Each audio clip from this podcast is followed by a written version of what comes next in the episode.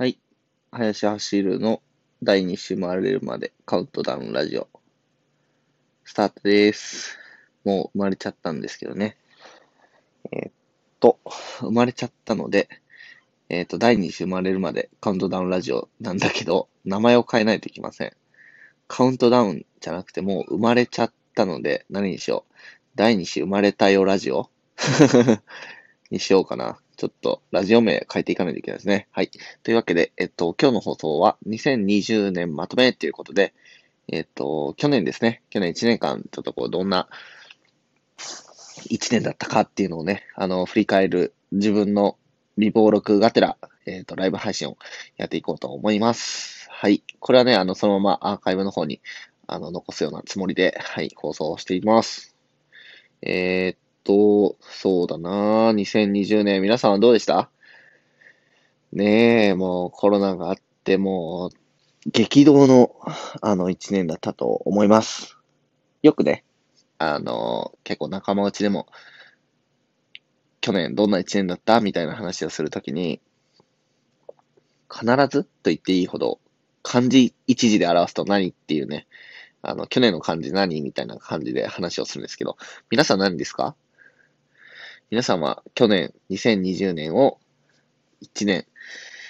一文字で表すと何になりますか？僕はですね、あの、改めるっていう字ですね。はい。改、改革の改、改良の改、改善の改ですね。そうなんです。改です。はい。いや、これすごい、あの、結構ね、あんまり めっちゃ自分の話ばっかどうでもいい話しちゃうかもしれないですけど、まあよかったら聞いてください。えっと、なんで会かというと、えー、ね、僕はあの、NPO 法人ひとまきっていう若者支援の NPO やってます。運営してます。そこで事務局長としてね、あの、活動くしゃみでそう。くしゃみでそう。あすいません。そうそうそう、くしゃ、あのね、くしゃみちゃう。くしゃみじゃない、そう、若者支援をやってるんですよ。で、あの、4年前ぐらいからずっと高知の山奥で古民家とかをね、活用してシェアハウスにしたりとか、えっ、ー、と、まあ、将来ね、悩んでたりとか、生き方をこう選び直したい若者たちを、えっ、ー、と、1週間とか、1年間の、まあ、スパンでですね、いろいろこう、プログラムを作って受け入れて、で、まあ、コーチングとかですね、まあ、自己理解を促すようなワークをやったりとか、で、そういったことで、えっ、ー、と、まあ、キャリアのまあ、サポートですね。まあ、就労支援みたいなことをやっていますと。はい。で、今まではですね、ずっと無料でそういった受け入れをやってたんですね。で、無料だとなかなか続けていけないので、えっ、ー、と、寄付を、あの、募って活動するっていうようなことをやっていました。で、今年からですね、あ、今年じゃない、去年か、そう、2020年からは、ずっとこう、無料でやってたプログラムを、より良い質で、えっ、ー、と、まあ、若者に対して、実際に生き方をこう、選び直せるって思う生き方を選び直せるんだって思う、思えるようになる。で、そこから実際に選び直していくっていうその行動まで、えっ、ー、と、サポートするために、えっ、ー、と、質を高めるために有料化しました。はい。プログラムをね、無料でやっていたのを有料化しました。で、それによってですね、めちゃくちゃこう、プログラムの質が上がったんですよね。いやー、自分でも驚きましたね。うん。で、運営側も、やっぱりこう、こんぐらいの対価をもらっているからこそ、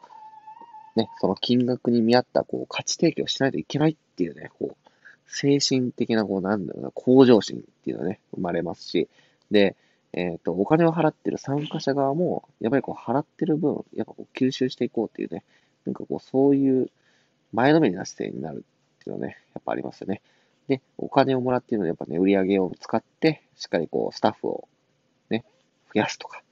そういった投資ができるのが素晴らしいなと思いました。そういった意味でね、こうアップグレード、改良していくっていう意味で、えっ、ー、と、回っていう字をね、やりました。あとはね、第2子、あの、生まれたんですよ。はい。あの、これね、第2子生まれる前に始めてたラジオなので、カウントダウンラジオっていう風にしてるんですけど、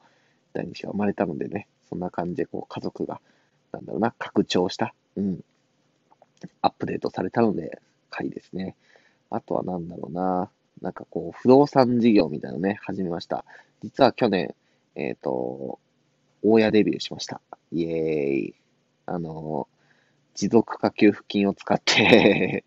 持続化給付金が100万降りたので、それを使って、あの、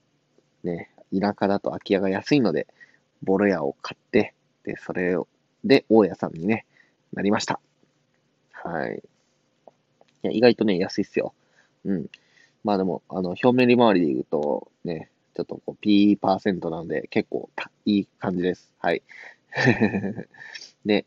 えー、っとね、まあ普段からこう結構非営利事業だったりとかね、あの、このチャンネル名も第二子生まれるまでみたいな感じで、えっ、と、育児に関しても、まあ割と、あの、まあ自分で言うのもあれですけど、こう、社会一般の男性よりかは比較的、あの、積極的に、まあ当たり前、それ、自分がやるのも当たり前っていうようなスタンスで関わっているので、うん、あの、まあ育児と NPO 活動ね、両方非営利じゃんみたいなね ことに気づいたんですよね。っていうことで、えっと、自分が使っている時間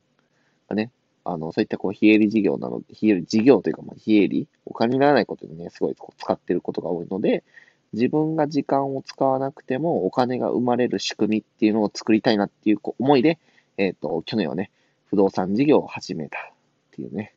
はい。あとは、コーチングを個人事業としてもこう始めたり。ね、なんかすごいこう、新しい、あのー、うん、アップデートがありましたね。あとはですね、えっ、ー、とね、去年、もうね、これが一番僕にとって大きな収穫だったんですけど、アメリカの意識開発コースに参加しました。アメリカの、あの、スターズエッジっていう会社がね、あの、やってる、アバターコースっていう、あの、意識開発を促すようなね、意識開発ってすごいこう、抽象的で分かりにくいんですけど、なん、なんて言ったらいいんだろうな。あの、人の意識、意識をどうコントロールするか、どう意図的に生きていくっていうのを、どういうふうにこうやっていくかっていうのをトレーニングする、そういったプログラムに参加しました。で、すごいね、こう、なんだろうな、スピリチュアル的でふわっとしているので、あの、すごいこう怪しまれるんですけど、めちゃくちゃね、あの、科学的なですよね。うん。で、コースもね、9日間のコースなんですけど、めちゃくちゃ高いです、参加費も。えっ、ー、と、何ドルだったかな。うん、まあ、日本で言うと30万ぐらいすんですね。まあ、あの、僕、ちょっとこう、パトロン的な方がいて、その方がもうぜひ、あのー、まあ、僕を応援したいっていうことでね、あの、その日を、実はね、スポンサーとしてくださって、それで行ってきました。で、めちゃくちゃ良かったんですよね、それが。うん。あの、本当に良かった。な、なんだろうな。なんか、自分が、その、普段、何まあ普段から僕何度でも生き方を選ぼうみたいなのはずっとこう発信してるんですけども、まあ自分自身で生き方を選ぶっていうのは、こう、つまるところどういうことなのかみたいなのを考えるとですね、結局は何に対して自分がその注意を向けるのか、意識を向けるのかっていうことになっていくんですよ。何に対して注意を向けるのか。で、注意を向けたものに自分は時間を使っていく、意識を使っていくっていうことになっていくので、で、それはつまるところ、それを生きているっていうことですね。わかります？その時間を、意識を向けている間、その時間が経過するわけじゃないですか。で、それは生きている時間なんですね。で、その生きている時間っていうのは生き方になっていくわけですよ。なので、生き方を選ぶっていうところを最小単位まで細分化すると、何に対して意識を向けるのかっていうところまでチャンクダウンできるんですよね。はい。で、ここに対して、この、まあ、アメリカ発祥の意識開発プログラム、アバターコースでは、もう本当に丁寧に、あの、体系的に学ぶことができてですね、すごい良かったんですね。はい。いや、良かった。うん。で、まあ実際にそこでね、あの、僕自身がこう、あの、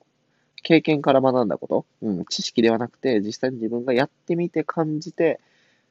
学んだこと、体で学んだことっていうのが、すごいこう、普段やってる若者支援にもね、活かせそうだったので、うん、いろいろね、アップグレードができたっていうね、はい。そういった一年でした。いやー、でもね、あのー、いろいろこう、コロナ禍でね、変化の激しい時代っていうのが、こう、もちろん分かってる人は分かっていたんですけども、より多くの人が、あ、今までの働き方やったら、本当に、こういったリスクがやってきた時に弱いんだなっていうのを、多くの人が感じたと思うんですよね。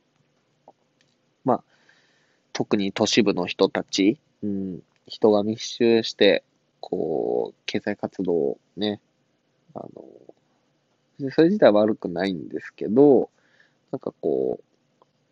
まあ、周りがやってるからとか、そういう風にするものだっていう理由で、あの、働き方とかね、暮らし方を自分の意図をせずに選んでいた人たちっていうのは本当に、なんだろうな、こう、辛い目に今あって不安にを抱えてるんじゃないかなっていうふうに思いました。はい。で、で、これからね、2020年終わりましたけど、こう、この1年、どこまで、ね、日本がこう、よりよくこうね、変わっていけるか、世界が変わっていけるかっていうのね、本当に、あの、ワクワクしながら、あの、注目していきたいなと思っています。はい。で、何よりもですね、まず身近なところからですよね。僕は子供、二人の子供ね、娘たちと、で、妻と、で、親と、妻の家族と、なんかこう、なんか幸せになってもらえたらいいなって、なんか自分にできることならやっていきたいなっていうような、そういう結構ね、慈しみに溢れた気持ちで、一年やっていこうかなと思ってますね。はい。じゃあ、それでは、あの、そうだね、あの、どうでもいい話ですが、2020年、あの、勝手に振り返ってみました。それでは皆さん、良い2021年過ごしましょう。もう、